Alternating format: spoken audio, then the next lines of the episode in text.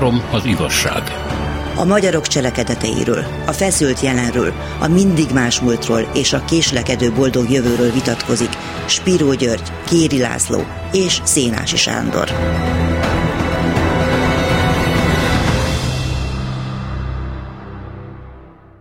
Üdvözlet az uraknak! Hát a múltkor sikerült a Friedrich Ebert Stiftung által támogatott Policy Solution felmérést egy kicsit megtépázni, de hát nem menekülhettek már, ezzel fogjuk folytatni. Mert van ennek egy olyan része, ami azt gondolom, hogy külön beszélgetést igényel, és ez a korrupció. E, gyorsan elmondom, a mai, tehát a mostani felmérésben azt tapasztalták, hogy a korrupcióra az emberek nem reagáltak, nem tartották annyira fontosnak, nem igényelték, hogy ezt különösebben besorolják a lényeges dolgok közé. Közben találtunk egy 2013-as felmérést, ez a Transparency International, ami arról szólt, hogy 100 emberből 61 szerint nőtt a korrupció két év alatt, tehát 2010-11 óta. A legkorruptabbak a politikai pártok, 10-ből 8 ember azt mondta, az állam összefonódott az üzleti csoportokkal, és 70% mondta azt, hogy nem jelentené az üzleti mutyikat mégsem, mert nem bízik a sikerben, nem hisz az államban, nem bízik a rendőrségben. És ebből az következik, mondta akkor a Transparency International, hogy a magyarok nem szeretik, ha az állam olyan döntéseket hoz, amelyek nem Magyarországnak, hanem csak párcsoportnak jók. Ez a mai felmérés meg azt mutatja, hogy ez az érdeklődés kikopott a magyar társadalomból. Mit szóltok ehhez? Hát Ugye a 2013-as vizsgálatnak az adatai 2020 a, 20, a 21 januárban közölthez uh-huh. képest is mutatnak néhány alapvető változást. Az egyik az, hogy Európában sikerült az utolsó helyre kerülni Bulgáriával együtt, tehát egyre lejjebb csúsztunk. Nemzetközi összehasonlításban úgy a középmezőnyben voltunk, Európában most is 8, meg 10, meg 15 évvel ezelőtt is lényegében a Balkán két versengő országával osztoztunk hátulról. Ebben inkább romlottunk. A másik, ami engem kicsit elgondolkodtatott, meglepni persze nem lepett, hogy a vírus fokozta a korrupciót Magyarországon. Ehhez csak egy eheti adatot szeretnék hozzátenni. A megjelent száz leggazdagabb magyar az tavaly 600 milliárddal tudta növelni a vagyonát, tehát több mint 10 kal a súlyos válság idején. Tehát a 2021-es év, amelyiknek egy jelentős részét elvitte a, a Covid teremtette gazdasági válság. A finoman szóval a magyar társadalomra ez talán nem volt annyira jellemző, hogy ilyen mértékben tudta volna javítani az anyagi körülményeit. ne haragudj, de valamit közben kell szólnom, hogy a 2008-as válság is úgy végződött, hogy a világban a Igen. gazdagok gazdagabbak. Igen. Tehát minden válság Igen. a nagyon gazdag. Igen, de engem ez nagyon különösebben nem vigasztal, mert a, amennyit én erről tudok, hogy Magyarországon ez még nyilvánvalóban így volt. A másik ez a mai HVG, illetve hát akkor ez két héttel ezelőtti HVG, amelyik megnézte, hogy a bevétel arányos nyeresége kiknek volt a legmagasabb. Mit tesz Isten az első 15 helyen közvetlen családtagok vannak? Tehát a kormány magvához tartozóknak a, vagy a felesége, vagy a veje, vagy a bátyja, vagy a, az apja. Tehát olyan horribilis méretű a, a éves bevételnek a 70-80 százalékát nyereségként könyvelni, majd azt fölvenni osztalékként, ilyen a világon nincsen. Azokra az ágazatokra, ahol ugyanez történt, 7-15 százalék közötti van. Na most ezek az én fejembe összefüggnek. Tehát az, hogy romlott a kép 2013-hoz képest is, meg még a Covid is használta a korrupciónak, ezt én összekötöm azzal, hogy azonnal első dolguk az volt, hogy rendkívüli állapotot bevezetni, és a feleségem közgazdászként könyvelte hétről hétről, hogy mikor mire adtak pénzt, mit tesz Isten gazdaságvédelem, egészségvédelem ürügyén, ugyanazok a cégcsoportok kapták a rendkívüli pénzeket egyre nagyobb kedvezményekkel. Magyarán azt akarom mondani, hogy nem téved a magyar lakosság nagyot, amikor úgy érzi, hogy a korrupció egyre pofátlanabb, egyre nyilvánvalóbb volt, és egyre inkább mérhetőbb volt, és a, ami még hozzátartozik a 2021-es jelentés kiemelte ezt külön, hogy agasztóan lassú az eljárás Magyarországon. Hát szóval három fideszes képviselő bemehetett szavazni még most is, aki ellen elvileg eljárás van, de szabad lábon védekeznek. Azért ilyen nincs a világon. Szóval összefoglalva azt akarom mondani, hogy a 2021. január 26-án megjelent Transparency jelentés a 2013-hoz képest sokkal rosszabb állapotban találja a korrupció területén Magyarországot, és én ehhez meg napi hírolvasó magyar állampolgárként azt tudom hozzátenni, hogy egy pillanatra nem vagyok meglepődve. Kicsit Bocsánat, hosszú bevezető volt. Egyetlen a 21-es az Policy Solution, és a 2013-as a Transparency De ez ugyanígy a transparency a része, tehát ugyanazok Aha. a vizsgálati módszerek vannak, tehát itt ugyanannak a tágabb nemzetközi sztenderdekkel megtámogatott vizsgálatról van szó most is. Igen, ez a transzparency vizsgálat, ez, ez hitelesnek tűnik a számomra, tehát itt nincsenek módszertani problémáim, és az, hogy mi a világban a 73. helyen vagyunk, és az Európai Unióban pedig az utolsó előttin, azon nem vagyok meglepve. Ez a 73. hely, persze, hogyha hozzáveszünk, hogy a hogy Oroszország a 136 akkor még istenes, ugye, ahhoz képest, de hát nem egy nagyon jó helyezés. Na most itt tulajdonképpen az igazi kérdés valószínűleg, ami hát engem érdekel, hogy a magyarok pontosan tudják, hogy az állapot micsoda, és mégsem gondolják úgy, hogy ezt a kormányt le kell váltani. Ez egy érdekes kérdés. Hogy miért nem gondolják? És valószínűleg azért nem, hát csak tippeim vannak, mert kérdőívet nem akarok ezügybe fogalmazni. Valószínűleg azért nem, mert mindig ez volt. Valamilyen módon, valamilyen mértékben mindig úgynevezett korrupt volt a magyar társadalom. Na most persze ez is definíció kérdése, és hát volt olyan kormánypárti szakértő, aki azt mondta, hogy ez nem korrupció, hanem a rendszer ilyen. Tehát akkor ne mondjuk azt, hogy valamiből valamivé leromlott, hanem a rendszer így működik. Mert így épül a nemzeti nagytőke. Igen. Egyébként tényleg így épül. Valóban így épül, de már korábban is ezt láthattuk, hogy így szokott épülni. Amióta modern Magyarország van, azóta ez így folyik a Bach korszakban kezdték el építeni ezt a fajta Magyarországot. Érdekes módon... És a vasútépítés tele volt vadabbnál vadabb korrupciós hát ügyekkel. Az, hogy igen, Korabeli parlamenti viták igen. évekig erről szóltak. Igen. És végig a monarchiában Hát akkor még nem korrupciónak, hanem Panamának hívták egy bizonyos idő után, ugye, amikor a Panama csatorna építésekor, hát úgy nagyjából az egész eltűnt, ugye. Magyarországon is eltűnt. És tulajdonképpen ezt az ember a saját tapasztalatából is ismeri. Én 1973-ban kezdtem építkezni első lakásomat, egy ilyen 27 lakásos társasház. És világos volt, hogy a vállalkozó ellopja a nagy részét az anyagnak, amit mi veszünk meg. Annyira ellopta, pedig ez általános volt akkor, hogy még le is csukták érte. Jó. Annyira. És, mind, és tudtuk, és láttuk, és valamennyien egyetértettünk benne, hogy ha nem lop, akkor nem is fogja fölépíteni. Uh-huh. Ez így működik. A monarchiában is így működött, így működött a hortikorszakban is, így működött, amikor már építkezések kezdődtek igazán a Kádár korszakban, és ma is így működik. Na most ezt a közönség kénytelen beárazni. Ezt beárazzuk. És a probléma csak ott van, amikor a 10-15 százalékot fölemelik 50-re vagy 70-re. Na most Nyugat-Európában is ez van. Hát a nagyvállalatoknak van egy külön kasszájuk arra, hogy megkenjék ezeket, azokat, amazokat, például a, a magyar partnereket. Na most ez olyan 15-20 százalék szokott lenni, ott is megy fölfelé. Ott Amerikában is megy fölfelé, mindenütt megy fölfelé, az a kérdés, hogy van-e olyan határ, amikor nem tudom, 80 vagy 90 százalékot kell az egészből odaadni valakinek, hogy a, a, az építkezés megvalósuljon, vagy azt mondják, most mindegy, hogy milyen építkezés, beruházás. Mind, a kérdés az, hogy hol van ennek a közgazdasági határa.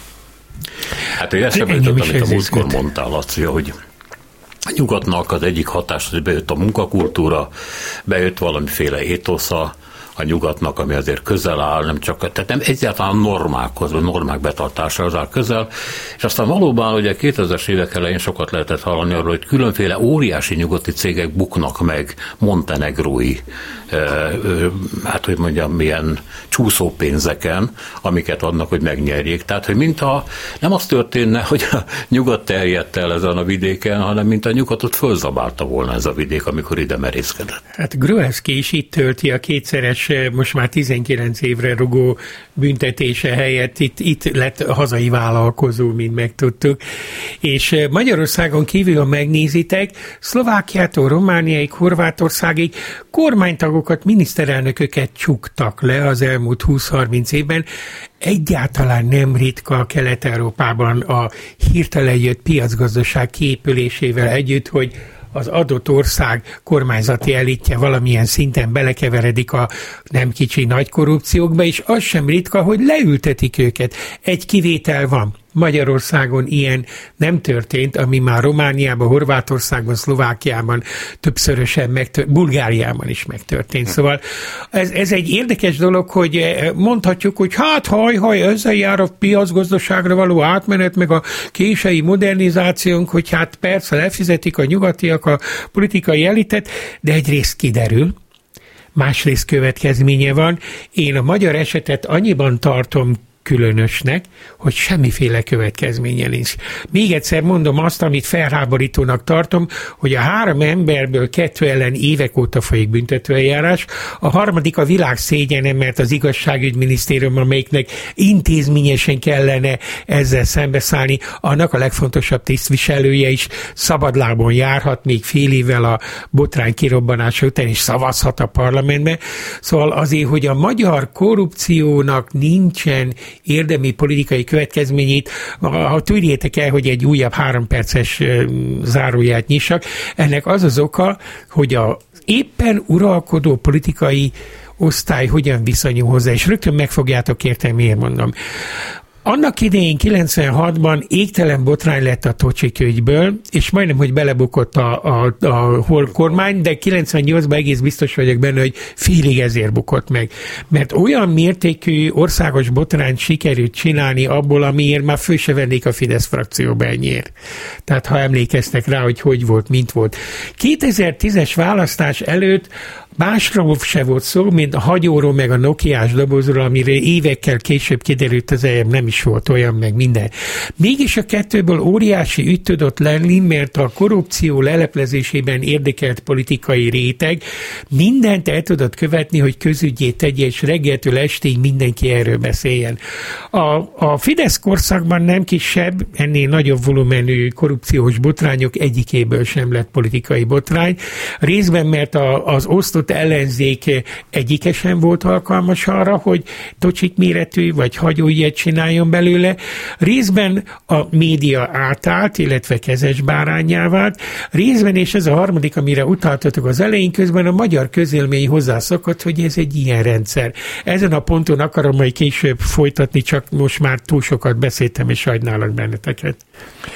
Igen, itt, itt a következményeknél azt kell figyelembe venni, hogy ö, ö, ö, ott alakul ki igen nagy társadalmi politikai feszültség, ö, ahol relatív elszegényedés történik, és ahol relatíve kicsikét jobban élnek az emberek ahhoz képest, ahogy éltek korábban, ott nincsen forradalmi és nincs rendszerváltó helyzet. Na most Magyarországon ez van teljesen közömbös az embereknek, hogy odafönt, valahol a messzibe, valahol a tátra csúcsain, elérhetetlen távolságban, milyen milliárdok hogyan cserélnek gazdát. Teljesen közömbös. A Hiszen azok a az, milliárdok úgyse jutnak el hozzájuk, nem, akár ellopják őket, akár. Persze, hát teljesen indifferens. Hát nem is lehet ezeket a számokat követni ezer, meg maximum tízezer forintokban lehet csak gondolkozni Magyarországon, és abban gondolkoznak. És hogyha egy kicsikét, egyébként hála a, a, az Európai Uniós támogatásoknak, egy kicsikét nő az életszínvonal, akkor meg vannak elégedve, mert nem tudhatják, én se tudhatom egyébként, és ők végképp nem, akik nem is olvasnak ilyen marhaságokat, amiket én szoktam, hogy ennél jobban is élhetnének Fogalmuk nincs róla. Na most ez a, tulajdonképpen ez a rezsi csökkentés, ez valójában ugyanaz, mint amit a Kádár csinált annak idején, 56 után. Volt egy nagyon mély tapasztalata 56-tal, hogy egy kicsikét adni kell az emberek, egy kicsikét jobban kell, hogy éljenek, mert hogyha nem, akkor baj van. Neki ez személyes tapasztalata volt. A maiaknak nincs ilyen személyes tapasztalatuk, de valahogy azért ők is tudják természetesen, hogy egy kicsit kell adni a népnek, hogy nyugton maradjon. Na most ez a kicsi, ez időnként rendkívül kicsi, tehát borzasztó, hogy milyen alacsony az átlagbér, meg hogy milyen alacsonyak a tanári fizetések. Hát, de Kelet-Európán belül mondom, a Balkánon mondom, tehát nem Nyugat-Európához. Ilyen román fizetésekhez hát, képest is botrányos, igen. De még mindig sikerül föntartani valamilyen módon. És politikailag természetesen ehhez az is hozzá tartozik, hogy elaprózták a társadalmat, fölszabdalták az egyes szakmákat, megszüntették a szakszervezeteket, mindent, az, az összes érdekképviseleti szervezetet tulajdonképpen meg kellett bénítani, és közben még adnak is valamit. Na most, hogy ez meddig föntartható, az egy másik kérdés. Hát nem tudjuk, hogy meddig föntartható. Nyilván, hogy hosszú távon ez a rendszer nem finanszírozható, de rövid távon igen. Azt akartam tőletek megkérdezni, mert aztán, hogy Lacit említetted, hogy hogy a korrupció, ami végig a magyar iparosodást, meg polgárosodást, meg hát megjelent később is ugye a két világháború között, meg megjelent más országokban is, még Bulgáriában is, az nem egyetlen egy politikai elit szolgálatában álló Igen. gazdag emberek kinevelését és kinövését jelentette, hanem ezek sokféle politikai irányt képviseltek Magyarországon, aki kilőtt, aki gazdag, aki, akit a korrupció szolgál, az mind egyetlen egy centrum szolgálatában áll. Hát De akkor ezzel kimondtad a titkát annak, hogy miért nem lázad a mai magyar nép, és hogy miért szoktunk hozzá.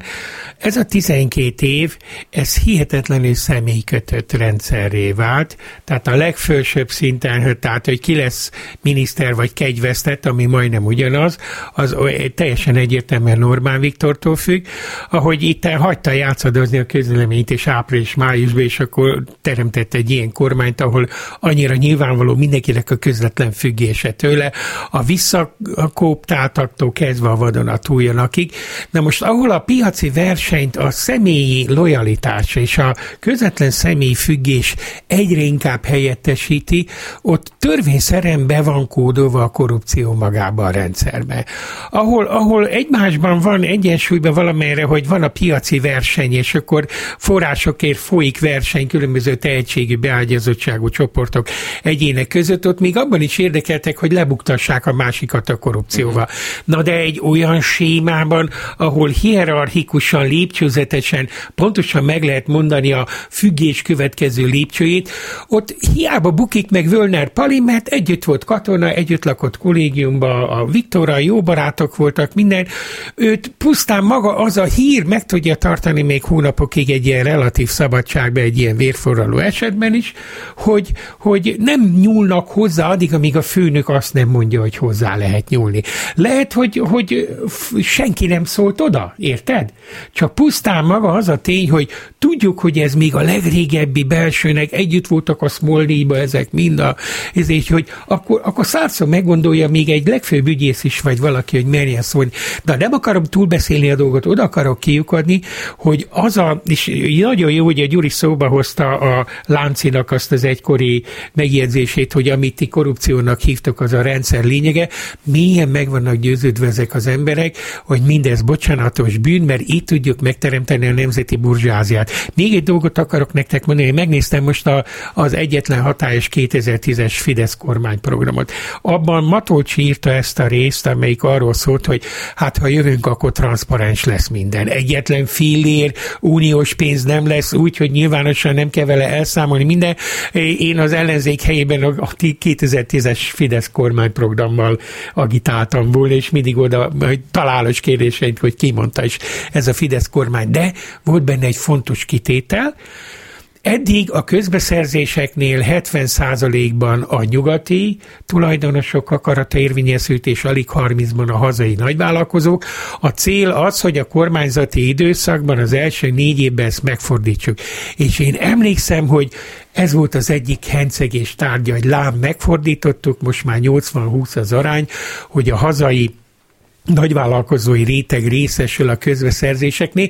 Csak egy dolog még, ami hibázik, hogy túl kevesen indulnak a közbeszerzésen. Valamilyen okból és... fogva, igen. Hm? E, igen, nem olyan egyszerű ez a dolog azért. E, e, tehát politikai nyilván így van. És van egy olyan folyamat, hogy ami valamikor joga volt az egyes embernek Magyarországon, azt visszavonták, és kegy lett belőle. Uh-huh. Tehát ez, ez egy általános igen. alapelv. Zsákmány helyett kegy a korrupció. Igen. igen. igen.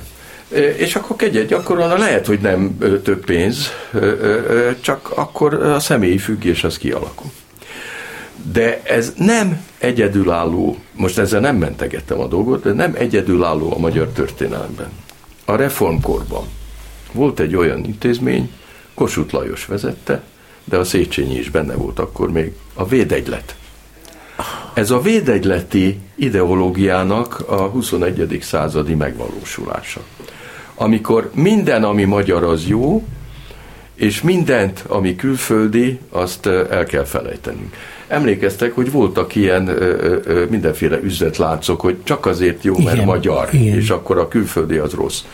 Na most a védegyletet annak idején ö, ö, tulajdonképpen egy nagyon nagy beruházás lőtte keresztbe a Lánchíd.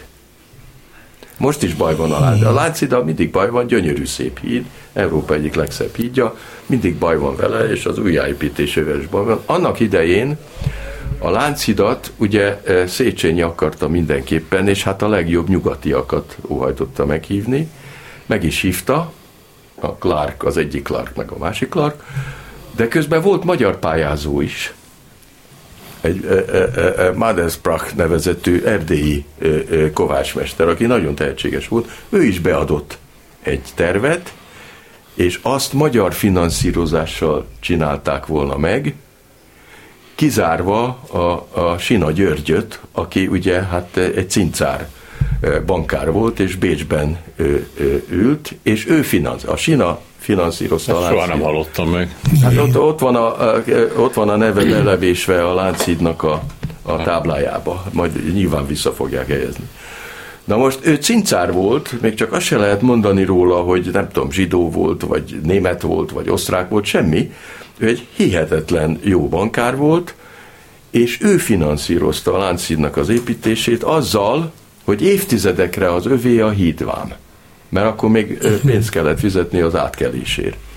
És hála Istennek, hogy a Széchenyiék észbe kaptak, és nem engedték ezt a nagyon tehetséges magyart egyébként, aki egy nagyon érdekes tervel pályázott, mert az nem lett volna ilyen gyönyörű híd, és nem lett volna ilyen tartós. Csak azt mondom, hogy ez a probléma, ez valahol a gyökereiben valós.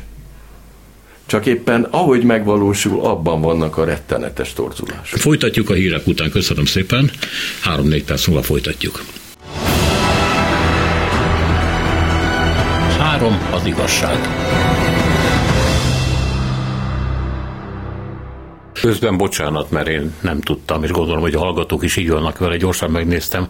A cincárok, a Dél-Balkánon élő románok, Igen. az úgynevezett makedó románok, saját nevükön a rumánok, neve a cincár, tehát a cincár a szomszédos délszlávok nevében. Én, én nem tudtam ezt, úgyhogy bocs, hogy közbeszóltam, igen. A, egy, egy szál, ami elején fölvetődött mind a kettőtöknél, és valahogy elvész, és talán még belefér a műsorba, hogy miért van az, hogy a magyar nép döntő többsége tehetetlennek érzi magát, és kiugróan más országokhoz képest hihetetlen kiugróan. Tehát a nyugati állampolgári etoszon fölnőtt angol, német, egyéb a Benelux népeknél elsőprő többségben úgy ítélik meg, hogy neki is kell tenni valamit, ha korrupcióval találkozik, azt kell tenni, eljárás kezdeményezni. A magyarok ehhez képest hihetetlen módon passzívnak gondolják magukat. Ez volt korábban is, és a legutolsó vizsgálatban is, hogy, hogy ez is hozzátartozik a korrupció erőteljességéhez, hogy akik a korrupció kedvezményezetjei, azok tudják, hogy minimális a kockázat, mert az intézmények nem fognak velük szembeszállni, a lakosság meg mindent elvisel, és nem fog ezért kimenni tüntetni.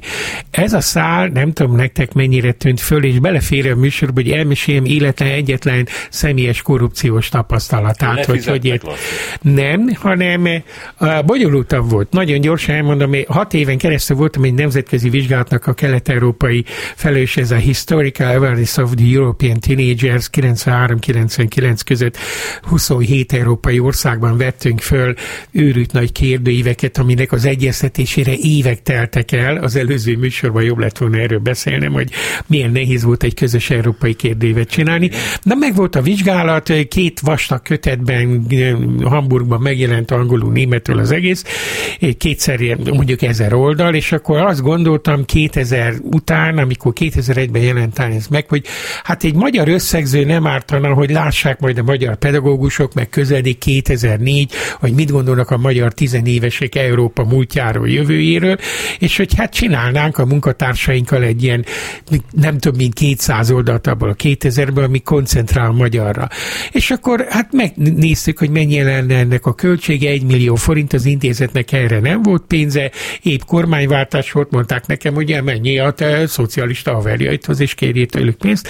Na, írtam három miniszternek, nem mondom most, hogy melyiknek, mindegyiknek leírtam, hogy ez miért érdekes, miért kéne rá egy millió forint, nem válaszolt az a kettő, akit 30 éve ismertem, és pontosan tudták, hogy mit csinálunk. Válaszolt egy harmadik, és azt mondta, hogy majd megkeres az egyik államtitkára, és tényleg megkeresett, behívott, hosszan beszélt egy negyed órát, nem is értettem, miről van szó, és azt mondja, hogy ez az egy millió forint megvan, és rendben is van. Ha lenne egy apró kérése, hogy hát három munkatársát be kéne venni ebbe a publikációba, és akkor kérdeztem, hogy akarnak ők is írni valamelyik elemzést? Nem, nem, hanem csak a szerzők és a szerkesztők között, mert hát itt azért nekik majd el kell könyvelni a kormányzás végén, hogy ők is csináltak valamit, és milyen jó lenne, ha itt a minisztériumból hárman ott lennének a szerzők közt, és még, még nem is értettem, visszakérdeztem, hogy hát hogy adok nekik munkát, milyen végzettségek, és mondta, hogy nem erről van szó, hanem arról van szó, hogy ha, ha ebbe beleegyezem, hogy ott lesznek társszerzőként, akkor az egymillióból mi 600 ezret megkapunk. Ah. És akkor néztem, hogy és ezt így hogy. és akkor fölfogtam, hogy hát ez, ez szemérmetlen, és akkor elkezdtem dadogni, fölálltam, bevágtam az ajtót, és akkor gondolkodtam, hogy és én most ezzel a tapasztalattal mit csináljak? Menjek ahhoz a miniszterhez, aki küldött ő hozzá, hát akkor ő pontosan tudja, hogy milyen beosztottja van, menjek egy másikhoz, és akkor érted, ott volt egy hét, hogy a rohadt életben. Dolgoztunk ezzel a kutatással évekig, ott van a magyar összehasonlító anyag, amit a portugál, a finn, a horvát, a, az ír mintával össze lehetne hasonlítani, végre van egy ilyen anyag, és nem fog magyarul megjelenni, mert én ezt a harcot nem tudom megvívni. Hova a francba menjek? Egy millió forintom nincs rá, ezért aztán nem lett magyar változat ennek a kutatásnak. Én meg ezzel a bandával meg akkor úgy, hogy van, gondoltam, hogy többet nem leszek kapcsolatban. Ezt azért meséltem ezt a tapasztalatot, mert szerintem sokan lehetnek így, hogy belefutnak egy olyan helyzetbe, ahol menet közben fogja föl, hogy ez egy korrupt szerkezet, és kettőt tud tenni. Az egyik, hogy akkor ő nem része, mert meddig kellett volna tartani, elfogadni azt a pénzt, és akkor van kiadvány, de hát egyszerűen olyan vérforralónak gondoltam az egészet, és annyira kiszolgáltatottnak magam, hogy a leghülyébb választ, választ, megoldást választottam, akkor nincs kiadvány. És akkor nem tárgyalok veletek többet, de hova menjek panaszkodni? Igen, hát ez minden feudálisan működő szakmában így szokott lenni, és világ, a világ is eléggé feudálisan tud ebből a szempontból működni. Az orvosi cikkeknek a, a 99%-a ilyen a Közös világban. publikációk, hát igen. Persze, és hát mindig be kell venni a, a, a proftól kezdve mindenkit, akinek sejtelme sincs, hogy mi van benne. Tehát ez általánosan így van. És mondom, vannak feudális típusú szakmák, ami nem csak Magyarországon van így. Az a csoda egyelőre, és nem is értem teljesen még, hogy éppen az orvosi szakmában a hálapénzt azt egyelőre sikerült visszaszorítani. Én nem is értem. Mert egy feudális szemléleti országban, mint amilyen Magyarország, hogy ezt ki lehetett vívni, fantasztikus, elképesztő. Nem tudom, hogy meddig fog tartani. De ha már az orvosok, meg hát nyilván a művészeti életben is, hát millió helyen így van. És mondjuk, ahol többen vállalnak szerepet valamilyen produkcióba, ott aztán pláne. Különösen, hogyha az állami pénzt kell használni, mert hogy a piac nem tudja eltartani azt a műfajt. Teljes, teljes, totális a korrupció, mindig így volt. De hát el kell olvasni Móri Zsigmondnak a Rokonok című regényét. Hát ennek van, ennek Igen. van igazán hagyománya. Hát, hát nemrég újra olvastam, bocs, és megdöbbentem, hogy Élet. ilyen modern regényt, a nyelvezete, a ritmusa. Még mindig a 19. században élünk. Hát újra kell olvasni a, a rokonokat mindenkinek, mert tátott szája olvastam nem olyan régen, hogy ennyire modern regényt, hihetetlen. Igen. Na most Ötvös Józsefnek a, a falu jegyzőjét is ajánlom a figyelmetbe. Ha más. Az nehezebb. Igen. Igen Meg Jókai Mórnak a, a Rab Rábiát ajánlom mindenkinek. Ami, hát az 1780-as években játszódik, pontosan ugyanaz a fajta igazságszolgáltatás. Tehát e, ez azt jelenti, ez azt jelenti, hogy amit mi korrupcióként élünk át, e, azt mi ideológiailag minősítjük, de a gyakorlat az általában nem változott, csak ráépültek újabb és fejlettebb változatok is, de a mélyben ott maradt valami szinte mozdíthatatlan. E, te korábban azt mondtad, hogy itt az a kérdés, hogy a korrupció beárazottsága az mekkora. Tehát mi számít egy olyan határvonalnak, ami még tűrhető, nem. Ezzel azt is, mintha azt mondtad volna, hogy a korrupció egy darabig hajtó ereje a gazdaságnak vagy a társadalomnak, tehát egyéb polgári erők hiány nem lehetünk meg nélküle. Ez Igen ám, de ezzel azt is mondja, hogy ha túlépi azt a minőséghatárt, akkor pontosan az ellenkezőjeként működik, mert, mert akkor, akkor a versenyszellem teljesen kiiktatódik, akkor helyére az alkalmazkodás kényszere kerül, akkor mindenféle innovatív kapacitás fölöslegessé válik, akkor az egész ebbe, a, a, ahogy te mondtad, ez a neofeudális függési rendszerben való minél hatékonyabb eligazodás lesz mindennek a ható ereje. A, nem tudom, mész észrevettétek-e, hogy itt a transzparency jelentéseknél Ez a 2013-as. Igen, igen, de ennek volt egy következménye. Az Európai Parlament 2017-ben elfogadott a transzparency jelentések alapján egy hatalmas nagy dokumentumot, hogy mit kell tenni az unió országainak a megállíthatatlanul terjedő korrupció ellen. Ezt nem tudom, láttátok-e? Nem. Akkor én véletlenül belefutottam ebbe. Nagyon röviden elintézem. 2000 17. június 28-án az Európai Parlament elfogadta ezt a dokumentumot. 95 pontból áll az, hogy mit kell ezzel szembe tenni. Természetesen nem fogom elmondani ezeket, csak a lényegét, mert végigolvastam a 95 pontot nyilvánosság, nyilvánosság, nyilvánosság és folyamatos ellenőrzés. E, e, ez a 95 pontnak a lényege, hogy az Európai Parlament is érzékelte ezt a problémát, hogy minden Európai Uniós országban megállíthatatlanul terjed a korrupció, és főleg a 2008-9-es válság után ugrásszerűen megnőtt. Attól tartok, hogy nem csak magyar tapasztalat a COVID idején ez a rendkívüli állapot, lehet, lehet, hogy még rosszabb a helyzet, de hogy szembenéztek vele, őrült nagy energiákat rászántak, csináltattak egy elemzést, nem írtam fel annak a görög biztosnak a nevét, aki összegezte, és 95 pontba összeszedték a teendőket, tehát a, a Gyuri mondandóját még így indirekt módon megerősíti nekem az, hogy ezzel ténylegesen szembeszállni, ez azt jelenti, hogy a jelenkor legkedvezőtlenebb tendenciáival és a múltnak a legmaradandóbb erejével kellene egyszerre szembenézni, ami hát egyszerre hihetetlen. Meg, meg tudjátok-e mondani, hogy mi az a korrupció típus, már kicsit kezdtük ezt pedzegetni, ami erre a mai Magyarországra jellemző, és másokra kevésbé. Mert eddig arról beszéltetek, hogy mi az, ami általános, uh-huh. ami leírja a többi országot, akár történelmileg is, de hogy ebben a pillanatban, amikor mi most itt élünk még, eh, mi, mi írja le a magyar korrupciós modellt leginkább? Hát ez egy megalkuvó ö, ö, típusú társadalom. Mindig az volt. Amióta modern Magyarország De szereti magát ilyen hős katonának végvári Igen, de nem beállítani. Az, de. Persze, de az egy, az egy más kérdés, meg nagyon szép dolog az önkép, de hát nem, nem ez a valóság, és mondjuk a cseh az még kevésbé forradalmi lelkületű, mint a De magyar. ő nem is állította magáról soha. Nem, de hát mi állítjuk, és van is benne valami 1848-49, meg 1956, ugye, hát ez, ez két nagyon nagy erőfeszítése a magyarságnak. De a lengyelekhez képest például, hát szinte szinte semmi, mert ők állandóan minden második, harmadik évtizedben fölkeltek. és akkor vagy az idegen elnyomó ellen keltek föl, vagy forradalom volt, polgárháború volt, akármi volt. Tehát a magyarok nem szeretnek ugrálni. Valamikor megtanulták, hogy az nem jó. És, és emiatt van egy hajlam, ezt nem azt, nem, nem azt mondom, hogy ez jó vagy rossz, de van egy hajlam arra, hogy a kiskapukat, meg az egyéni megoldásokat keressük. Ez egy picit olyan, mint amikor ö, ö, diszidál vagy emigrál egy magyar. A lengyelek azok egy lengyel közösségbe emigrálnak, és az egy darabig megtartja őket.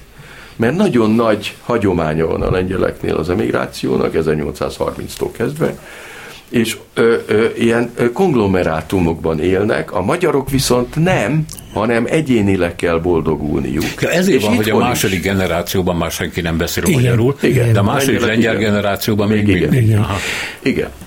Ez, ez egy nagy különbség, pedig hát kelet-európai mind a két nép, és nagyon hasonló fejlődésen mentek keresztül. Én nekem más magyarázatom van, és ez tapad az elmúlt 12 évhez erősen. A magyar korrupció különlegességét másokhoz képest abban látom, hogy legalizált. Tehát, hogy nagyon erősen felhasználja a jogalkotást, és a jogalkotásnál elszaporodnak ezek az egyedi címzett éjfékor pillanatok alatt a, a kihirdetés előtt hozott jogszabályok.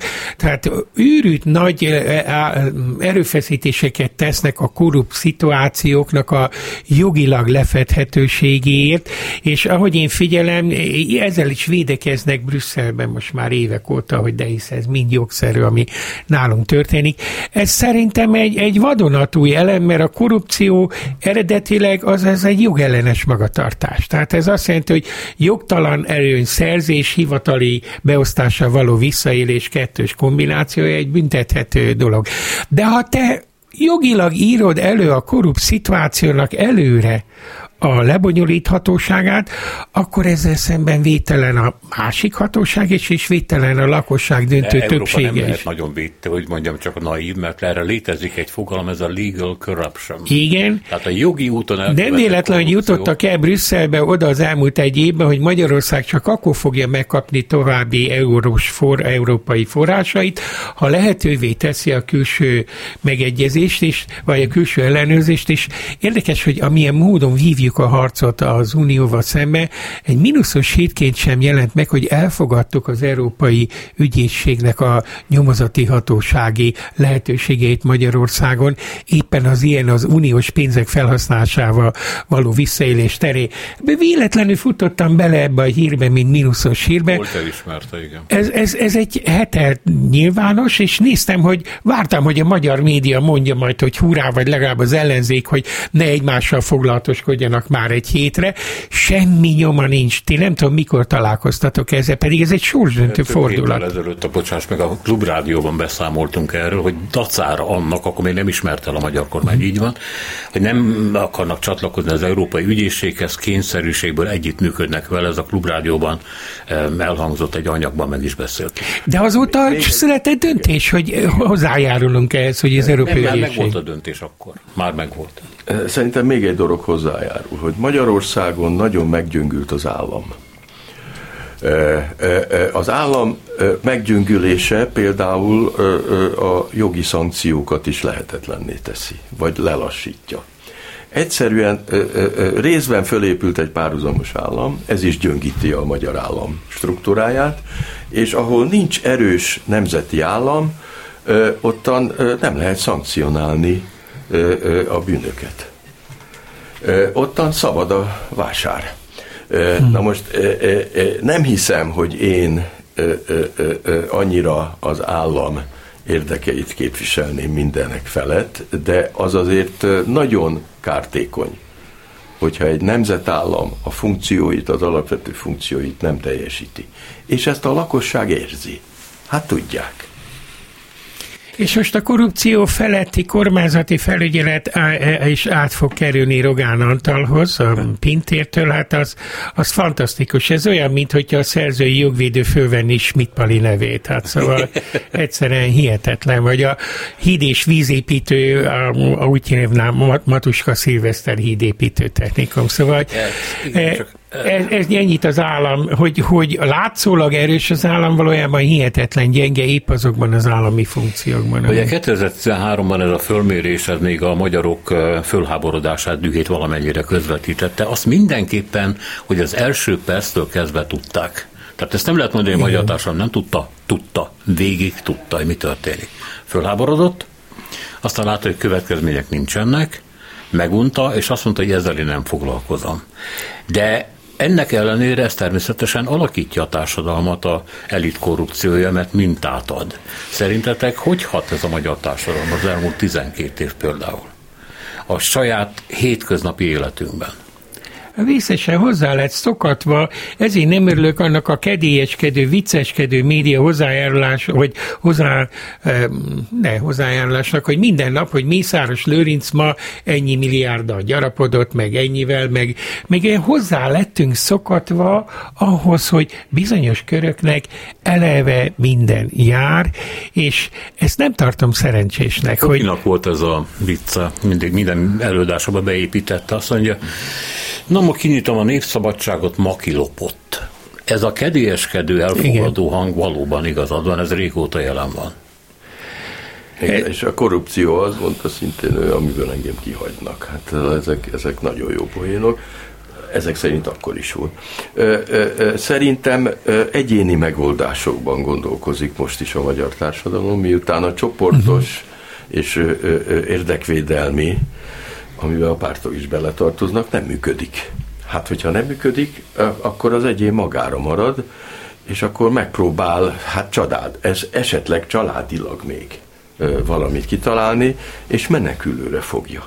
És aki nem tud elmenni, az itthon zárkózik be, és megpróbálja a saját kicsi világát valamilyen módon megvédeni, és nem foglalkozik a nagy dolgokkal, mert az ő hatóköre enyhén szólva korlátolt.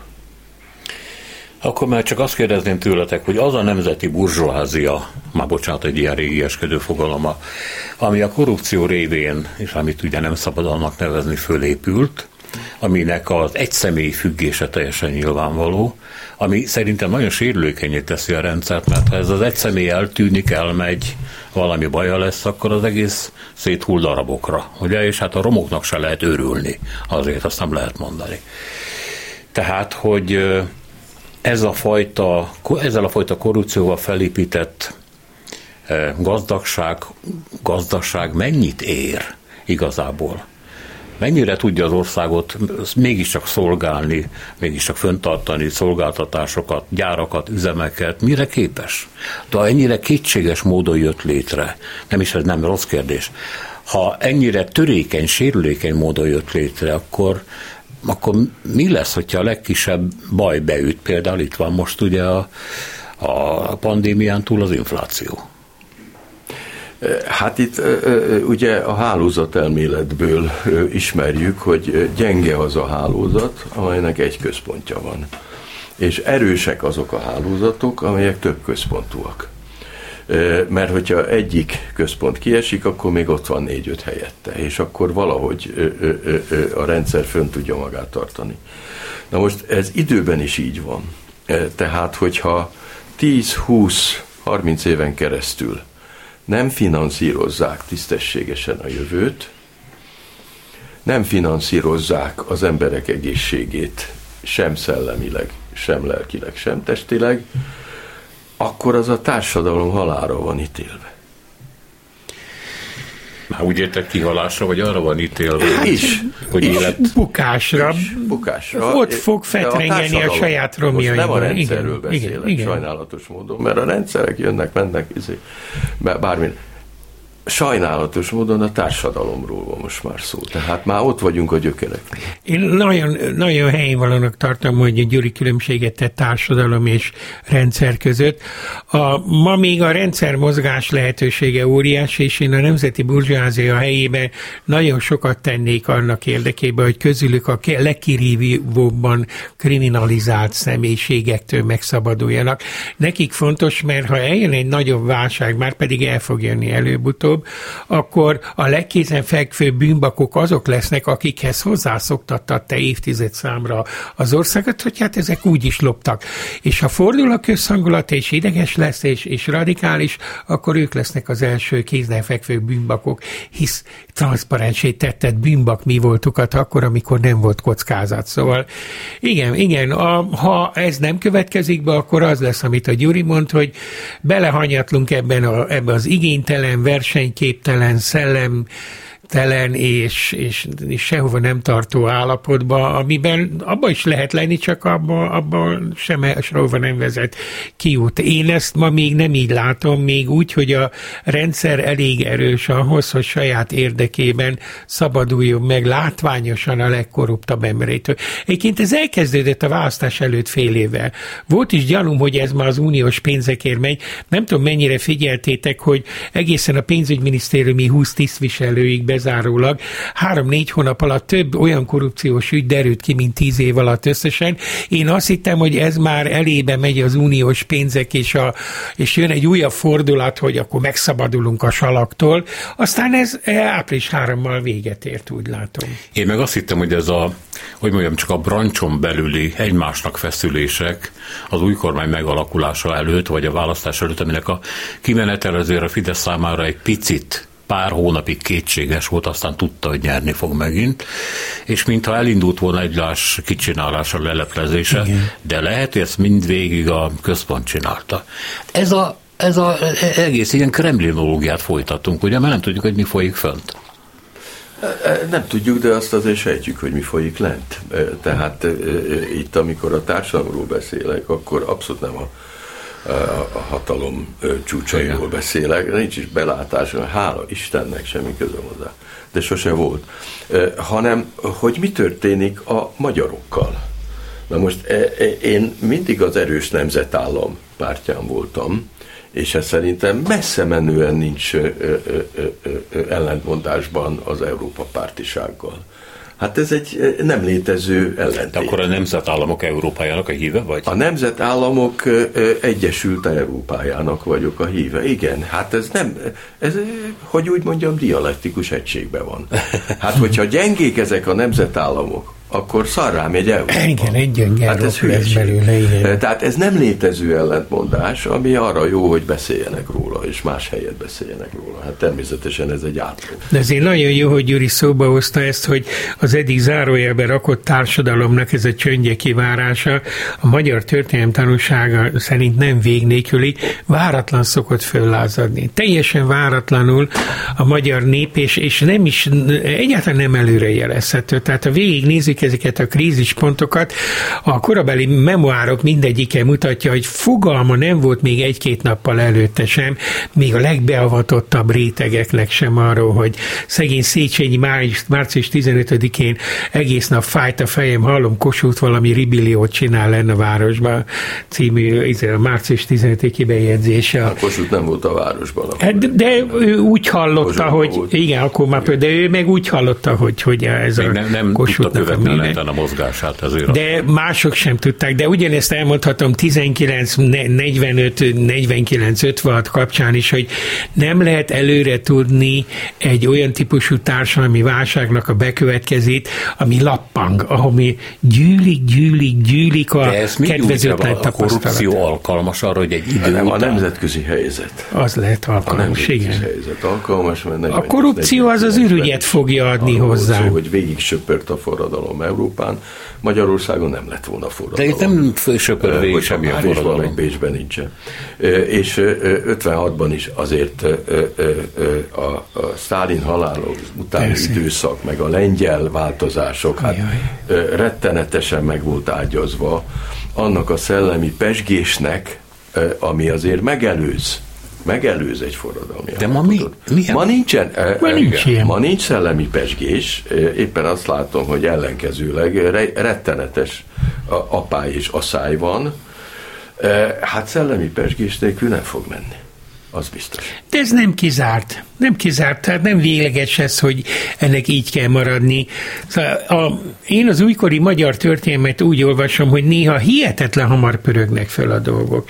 Szóval hosszú-hosszú apály csönd után heteken belül iszonyú gyorsan meg tudnak változni ezek a viszonyok, és többnyire a, a, a, az uralkodó politikai erők a legkevésbé alkalmasak arra, hogy fölfogják ennek a dinamikának a jelentőségét. Lesz ez másképp is, mint ahogy volt másképp is én nem gondolom, hogy, hogy ez egy ilyen állandó állapot, aminek így kell maradnia.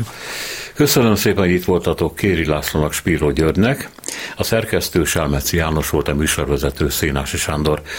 Köszönjük szépen a figyelmüket, minden jót!